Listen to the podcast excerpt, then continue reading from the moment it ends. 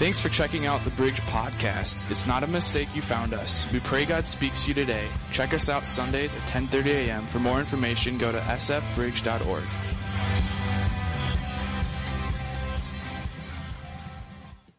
There's a part of me that's so excited about what's happening in our middle schoolers, those fifth and sixth graders. But um, there's also a part of me that like looks back on that stage of my life with just a tinge of embarrassment.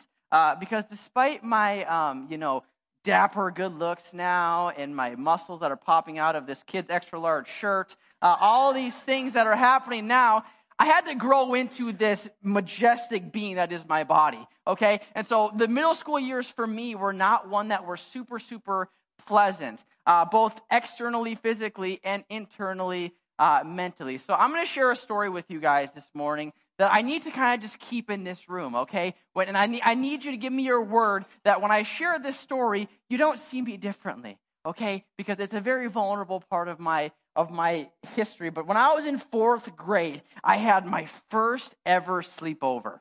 All right, it was like an exciting, exciting time. It was it was a birthday party for one of our friends, and all of my buddies were going to be there. And so it was my first time being away from home.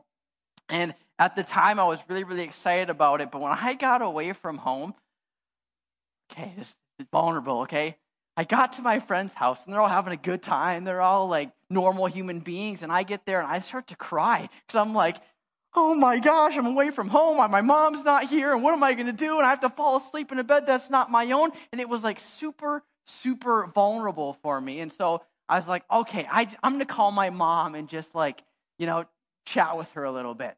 Just, just make myself feel better a fourth grade boy calling his mom in the middle of a sleepover, okay? I, looking back on that, I'm like, what in the heck am I doing? So I called her, and then I kind of got calmed down, and then 20 minutes later, called her again. And 10 minutes later, called her again. And I, I, literally, no joke, I called her like 20 times in the span of like four and a half hours to the point that my dad had to drive to my friend's house and pick me up from the sleepover at like 10 o'clock at night because I couldn't possibly muster up the strength to do that. That's embarrassing, okay? Like a fourth grade boy. I know some of you guys are like, oh, yeah, that is kind of embarrassing.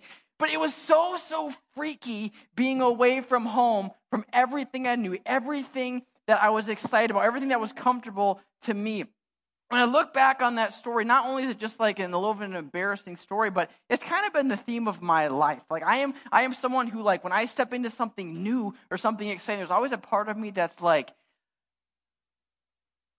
you know, like some people are just like cannonball into new stuff, like, oh, let's go after this. Oh, yeah, let's go. I'm kind of like the. Do I have anybody else like that? Anyway, some of us are like calculated risk people. Okay, one person, fantastic. All right, Corey, you and I can hang out because that's how we roll. But today we're going to talk about getting uncomfortable. We're going to talk about stepping into something that I believe God's called us to do because we've been in this series called Guess Who. Because for the last two weeks, we've been talking about this thing called identity who we are, how God's made us to be. And so we've talked about the first week in, in, on New Year's Day, we talked about how the identity of Jesus was the thing that the devil attacked right away. When Jesus was most vulnerable, it's this identity that Satan went after. And then last week we talked about who we are as human beings. I had a mirror up here and I talked about how so many times we look into the mirror, we don't just see the reflection of what we're looking at. I mean, physically we do, but when we look at ourselves in the mirror, we see ourselves through the lens of successes and titles and good things that happen in our life. But at the same time, we also see ourselves through some failures. We see ourselves through mistakes. We see ourselves through regrets, and it can really, really just eat away at us. And so, as we talk about identity, as we talk about all these types of things, it's one thing to know who you are. But there are so many times I think we know who we are, but it doesn't change the fact that when we walk through something, when we go into a storm, when we step into something new and exciting, it doesn't always just make those emotions go away. So if you guys are ready this morning, again, we got caffeine, we got playoff football, we have excitement in this room. If you are ready to jump in for a word that I believe God has for you, give me one emphatic, yeah. Yeah. Man, come on, you were waiting for that. Judges chapter 6. We're going back to the Old Testament today. Where we pick up with the story in chapter 6. Israel the nation that God loves, God's chosen people, the people who grew up in Israel. They had been delivered out of Egypt, out of slavery. They had a new life. They stepped into this thing called the promised land with all of good land, good soil. They can have as many crops as they want. They can have the biggest houses they want. God had given them this amazing thing. And so he only had one thing to say to them. He's like, hey, I'll give you all of this. You can have the best food, the best crops, the best land. Everyone can have their own space. Like the complete opposite of living a life in slavery. You can have it. The only thing I'll tell you, Israel, the only thing I got to say is just don't marry the people of the land. They're ugly. Just kidding. Just kidding. That's not in the Bible. It'd be cool if it was, though.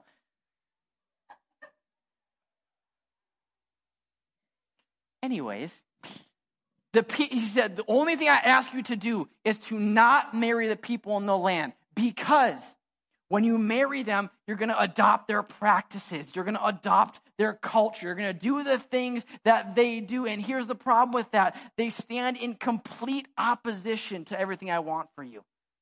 They worship other gods, they do other things I don't want for you. The very thing I just delivered you from, slavery, you'll be enslaved back to that culture if you're not careful. So stay loyal to me, stay together. But human beings, being human beings, they're kind of like, okay, yeah, sounds good, thanks. But slowly but surely, they step away from what God's calling them to do. And they step into the temptation to find the people attractive and get married to them and all these types of things. So, what happens is after a while, they get sucked in. The very thing that God called them to be aware of, they got sucked into.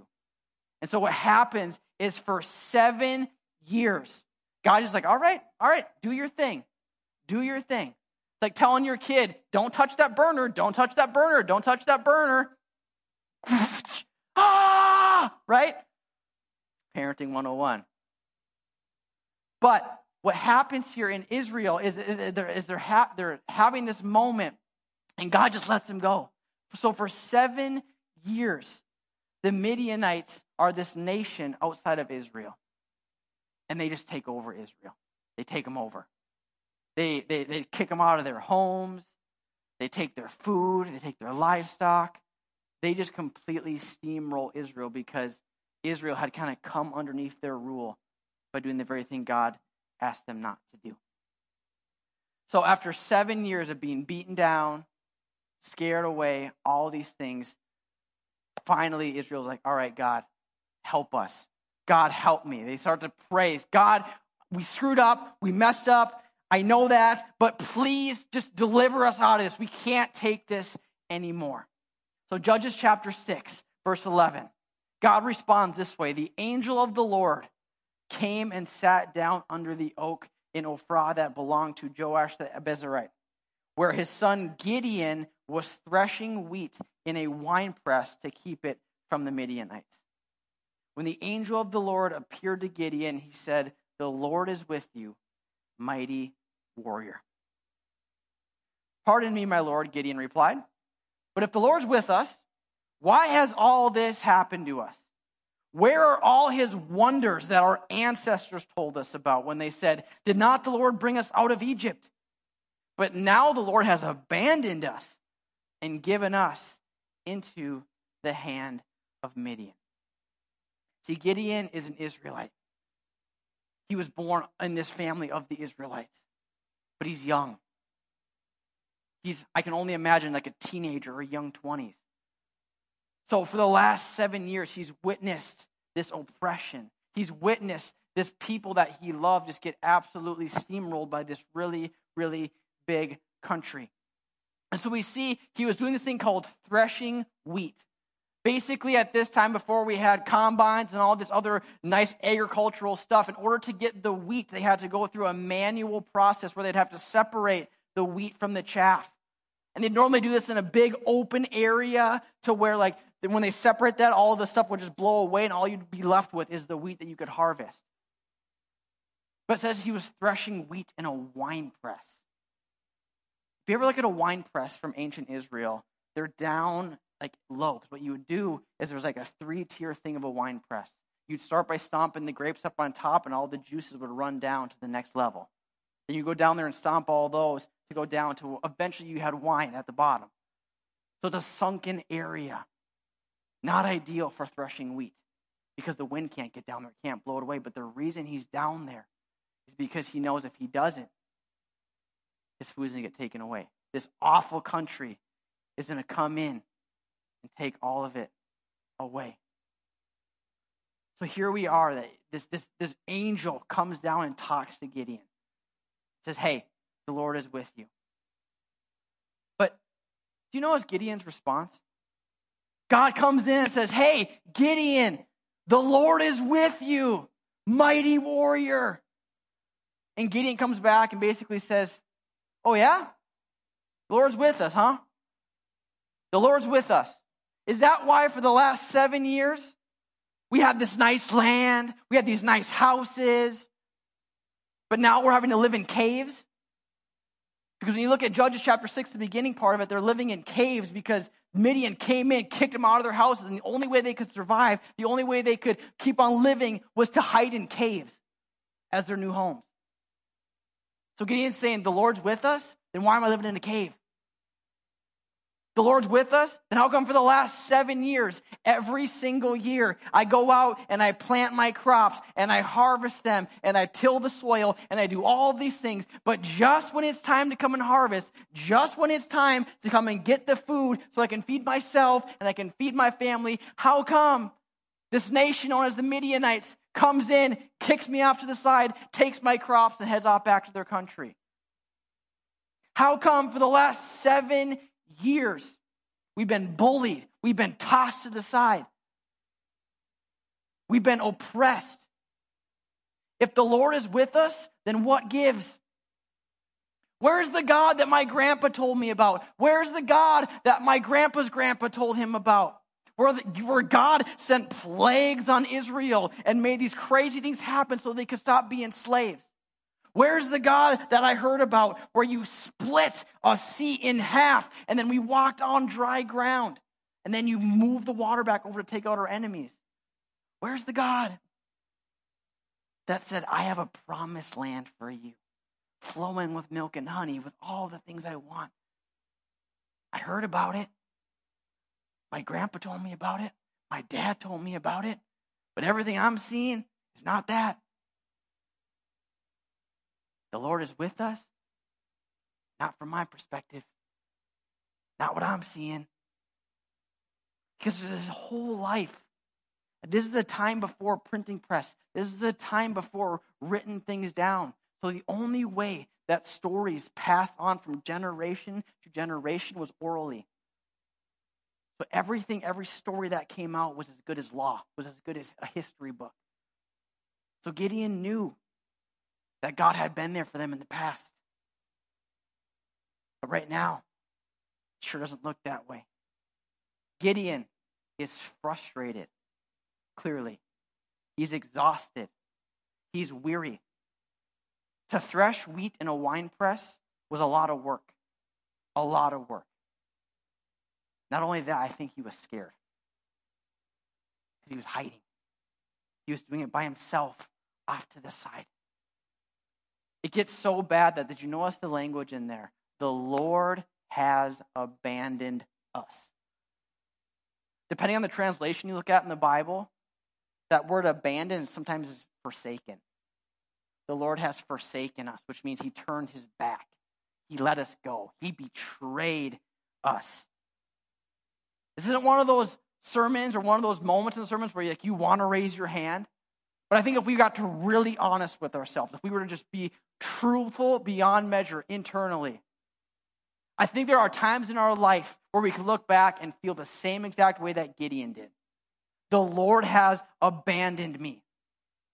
So you come to church, people are clapping their hands and they're raising their hands and they're singing the songs and it feels like they're in love with God. The pastor gets up and talks about how much God loves you, how powerful God is, how your miracles just on the other side. So just keep on going. You hear about these people who had these crazy things happen to them, bills get taken care of, addictions being freed from, all of these things that we hear about in church. But if you're really honest with yourself, I think there are times before your breakthrough happens where you feel like that's great for them. But where's mine? Where's mine? See, I prayed and I prayed and I prayed and I prayed and I prayed, but God didn't answer my prayer. I prayed and I prayed and I prayed and I prayed, and He healed them. But He didn't heal my parent. He didn't heal my sibling. He didn't heal my aunt. The Lord has abandoned me. Lord's forgotten about me.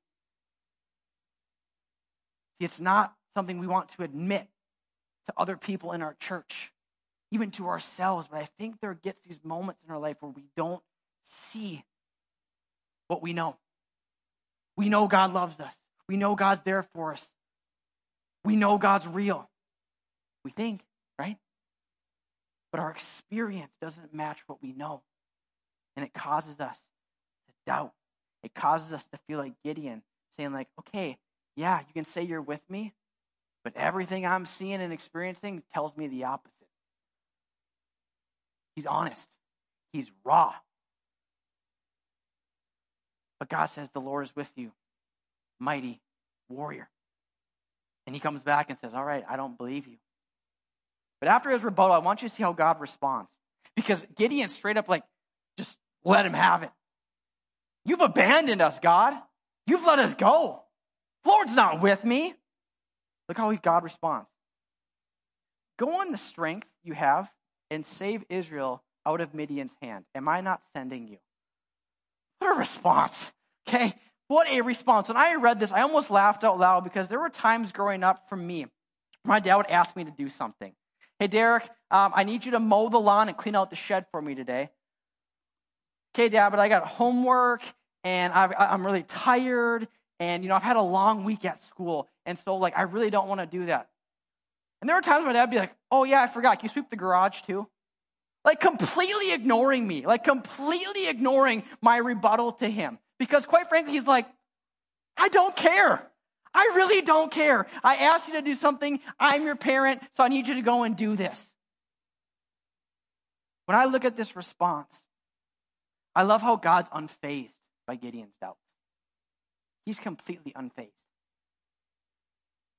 The Lord's with you, mighty warrior. Okay, I don't believe that. Anyways, go in the strength you have and save Israel out of Midian's hand. Am I not sending you? What's so interesting to me about this whole story is that Gideon was actually talking directly to God. It says it's an angel of the Lord. So a lot of times we think of an angel as being like angels are kind of like God's servants, but look how Gideon responds to him. Pardon me, my Lord. I didn't know this, but someone who's way smarter than I am and spent way more time studying this stuff, an expert in Bible theology, says how there's a lot of experts who agree that this was not just like an angel, a servant of God. This was God himself in angel form. So Gideon is talking directly to God, directly to him. And God responds back. Here's where I really want to camp out for today. Here's where I believe there's a word for a lot of people in this church today. After God says, hey, go, go, look at Gideon's response back. Pardon me, my Lord, Gideon replied. How can I save Israel? My clan is the weakest in Manasseh, and I am the least in my family.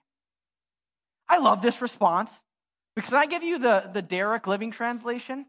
You've heard of the NIV, you've heard of the NLT, you've heard of all these different translations. I'm going to give you the Derek Mum translation. God says, hey, go and do this. I don't know Gideon's response? That's hilarious. Not happening. You picked me. You picked me. Small, five foot eight me, 140 pounds. Not smart, not intelligent. You're sending me to go and run a country, to go and deliver these people. You must be outside of your mind. I thought you were crazy before, but now I know you're nuts. I'm selling that translation coming up. So if anyone wants to buy my translation, it's in process. But no, here's what I love. Here's what I love. Gideon first started doubting God's presence in his life. But as soon as God flipped the script, as soon as he turned the tables, now Gideon was doubting himself too. When we look at this story, it's not nearly as much about how Gideon looked at himself as not being good enough. It's how he didn't feel good enough in light of the opposition in front of him. Midian was a country of 135,000 different troops. Israel, the whole nation, had about 33,000. So this army was huge. This army was massive. They were oppressive. They were strong. They were able to conquer anybody and anything. And here is Gideon, minding his own business, weakest dude in his family, weakest tribe in the whole nation of Israel, hiding in a little wine press by himself, minding his own business when God comes and says, Hey, mighty warrior, the Lord is with you, so go in the strength to save Israel. It sounded insane. It sounded crazy. Kind of point. Church, I believe there are people in this room who God's calling you to do something that is outside of your comfort zone, outside of what you think is possible. And you give God every reason in the book to not step into because you don't feel good enough. You don't feel qualified enough. You don't feel like you can do it. But that's where the true strength lies. 1 Corinthians chapter 2. However, as it is written, what no eye has seen, what no ear has heard, what no human mind has conceived, the things God has prepared for those who love him. What no eye has seen, what no ear has heard, what no human mind has conceived. We have some dreamers in the room. Some of you are really good at dreaming, dreaming big things things I want to see in my life in the next five years, the next 10 years, the next 25 years. And they're big. They're things that seem in this stage of your life almost impossible. But this verse absolutely blows me away because it's saying that God has things in store for you, plans for you that are so big and so beyond your scope that no human mind can conceive them. That's big things. It's big things. See, here's the crazy part God could have snapped his fingers and delivered Midian, could have snapped his fingers and just decimated the whole country with a wave. He has that power. We've seen it before. But he goes to Gideon, picks the smallest guy, the least likely to do it, and says, Go. Gideon responds, How can I save Israel? The weakest, the smallest. But I think as we read this story, it's important that we also put ourselves in Gideon's shoes. Because it might look different, but I think in a lot of ways, our version kind of goes this goes like this. How can I restore my marriage? How can I save my marriage? I'm the one who's causing the problems. I'm the one who can't stop doing this. I'm the one who can't get away from this addiction. I'm the one who's causing the problems, and I can't stop myself. So, how can I save my marriage? How can I save my marriage when I might be the one who has to keep being on the receiving end of all these things? I can't keep fighting. I'm weary. I'm tired. How can I save it? How can I conquer my depression, my anxiety? I've done the counseling, I've taken the meds, I've done the things, and it doesn't work. So, how in the world can I keep on fighting this thing? Just one man, just one woman. How can I leave this job I hate to pursue my dream? I don't have a resume, don't have the experience. How can I? How can I lead a small group? How can I go back to the kids' wing to teach kids? How can I step up and do something? I don't know my Bible like they do. When I don't have the charisma like they do.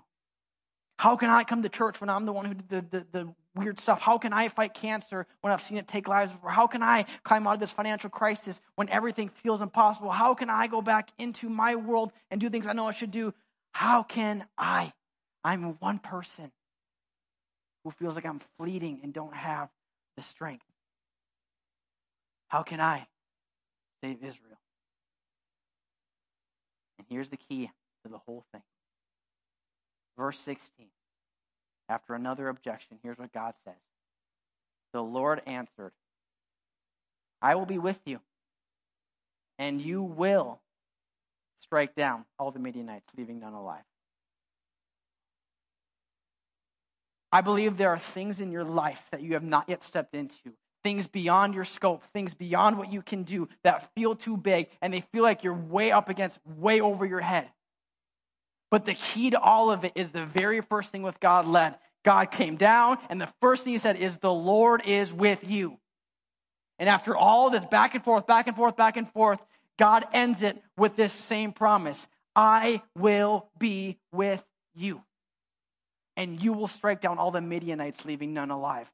There is power in the presence of God.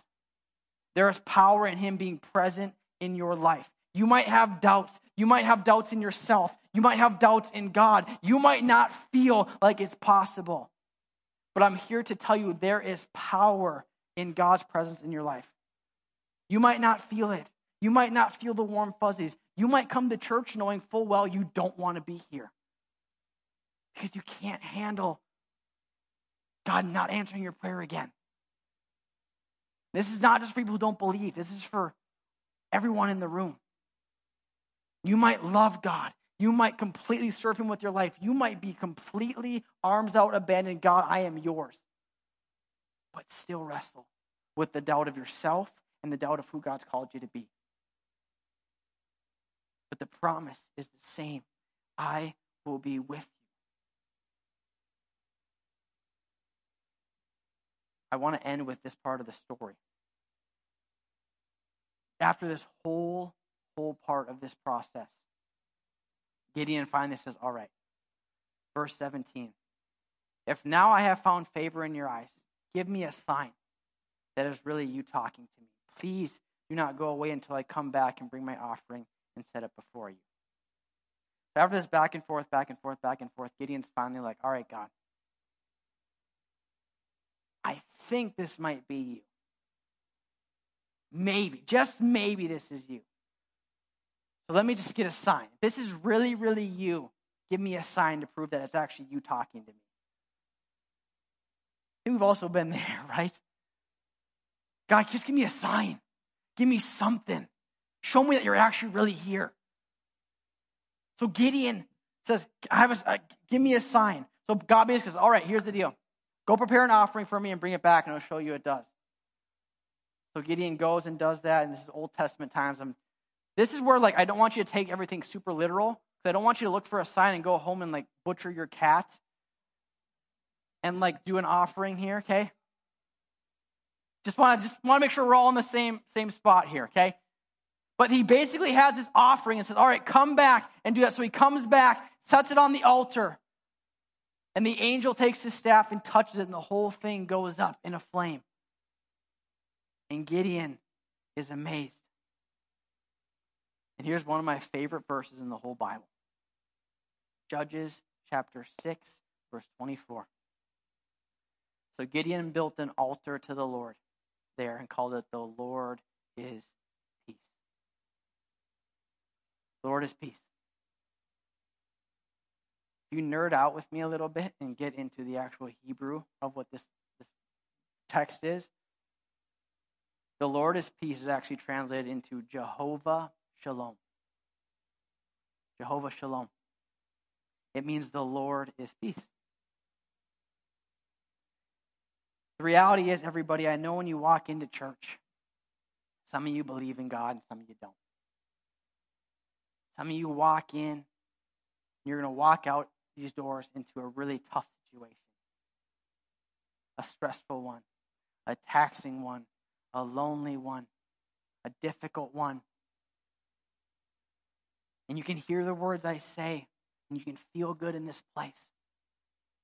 But sometimes when you walk out the door, you don't make it out of the parking lot before those emotions come rushing back to you. The grappling emotions that come with life. And so you can know that you're loved by God. You can know your identity as His son. He's going to take care of you. You're His daughter, so He's not going to let you be. You can know that. But when you don't experience it, it can be difficult, it can be tough. And this verse, Jehovah Shalom, is one that I have just taken hold of and just held so, so near and dear to me. Because here's the crazy thing Gideon hadn't yet taken on the army of Midian. God gave him his purpose. He said, You're going to go and do this thing. But before Gideon even steps into it, he goes, I got peace about this. Why?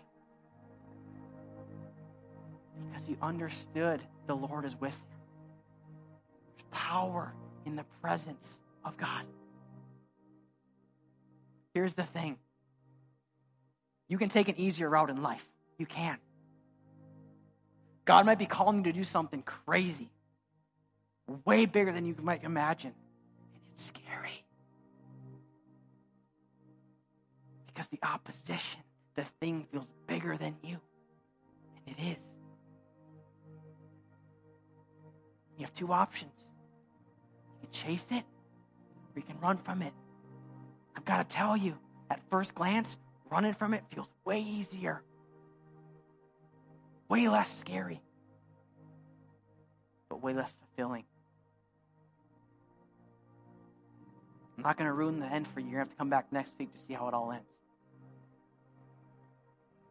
But here's where this verse, Jehovah Shalom, has wrecked me. It's because before the miracle happens, before the battle is won, Gideon had peace. How? Because he understood that no matter what he walks into, no matter what awaits him, no matter what's coming his way, it doesn't matter because God's going to be with him through the whole thing. He's going to be with him when he stands victorious, and he's going to be with him when he is sweating buckets because he's not sure if he's going to make it. The Lord is peace because the Lord is present. And that is the thing I need us to walk into as we go into our week this week. You might feel like you're walking into a battle. You might feel like you're walking into something that's way too crazy. But I believe God's going to show you things through that whole process. I want us to be a church that chases after the things God's put before us, knowing full well they're bigger than us. Knowing full well we can't do this on our own strength. We can't do this on by ourselves. We have to trust God when it looks scary, when it looks unknown, but we can do that because we know He is with us, which means we can have peace in the moment. I don't want to take the safe route. I want to take the God route. Because the God route leads to changed lives. The change or the God route leads to something big, bigger than you. There was a woman early in the 1900s that had a family. Just her and her kids, her husband. They had a quaint little farmhouse. Nothing crazy about their life. Basically, just had enough to make ends meet, had just enough to put food on the table. Every night for dinner, they'd sit down and pray. Every Sunday, they'd go to church and do their thing. By all accounts, just the mundane, normal things of parenthood, nothing crazy. But one day, one of her sons decided to go to this church event. Her son goes this church event. Here's a sermon similar to this that God's with you, God's got you. Step into the plans He has for you. And her son just comes back home, just different, crying and weeping, knowing full well God's calling him to something big. He doesn't know when, doesn't know how. It's like a good mom, consoles him, holds him, prays with him, continues to raise him the best that she can. Nothing flashy, nothing crazy, just being faithful. Well, a few years later, when this woman named Morrow Graham saw her son step into his calling. She saw one of the greatest and most impactful preachers to ever walk the planet. Billy Graham, a name a lot of us have heard, is a guy who would host church events and millions and millions of people come to know who God is because of his preaching. It started with his mom leading the way, raising her son to know God. So many times I think God brings us into big things on the heels of small steps of obedience. Just doing the right things, the right small things, leads way into something bigger and awesome. So today, I, I just, I really believe that Jehovah Shalom is something a lot of us need. We need the peace that God provides. The peace knowing everything's going to work out. The peace that says it might get sticky, it might get difficult, it might be hard at times, but don't worry because I will carry you through. If you lean on me, if you trust me, if you let me just hold you, I promise you, there's going to be beauty in the ashes. There's going to be growth. There's going to be amazing things. And in the meantime, I'll exchange your fear and your worry Peace. I'm excited for next Sunday because the end of the story is pretty awesome. But the reality is, I know when you walk out those doors, the end of your story is not quite here yet. So I want you to experience that you can have peace in the unknown. You can have peace in the not yet. Because you can know that God's with you through it all. So this morning, I want to pray for you. I want to pray that when you walk out these doors, you might walk into the same situation. There's a different peace you have. So you pray with me.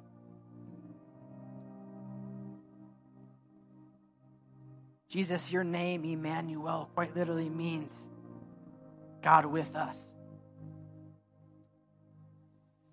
God, we don't have to do anything to change that fact. Because the reality is that built into our identity is this fact and this truth that you will never leave us never forsake us. Even if we're running, even if we've got doubts like Gideon, even if we doubt if you're even real, if you're even with us, you can take it because you want to show us that you are.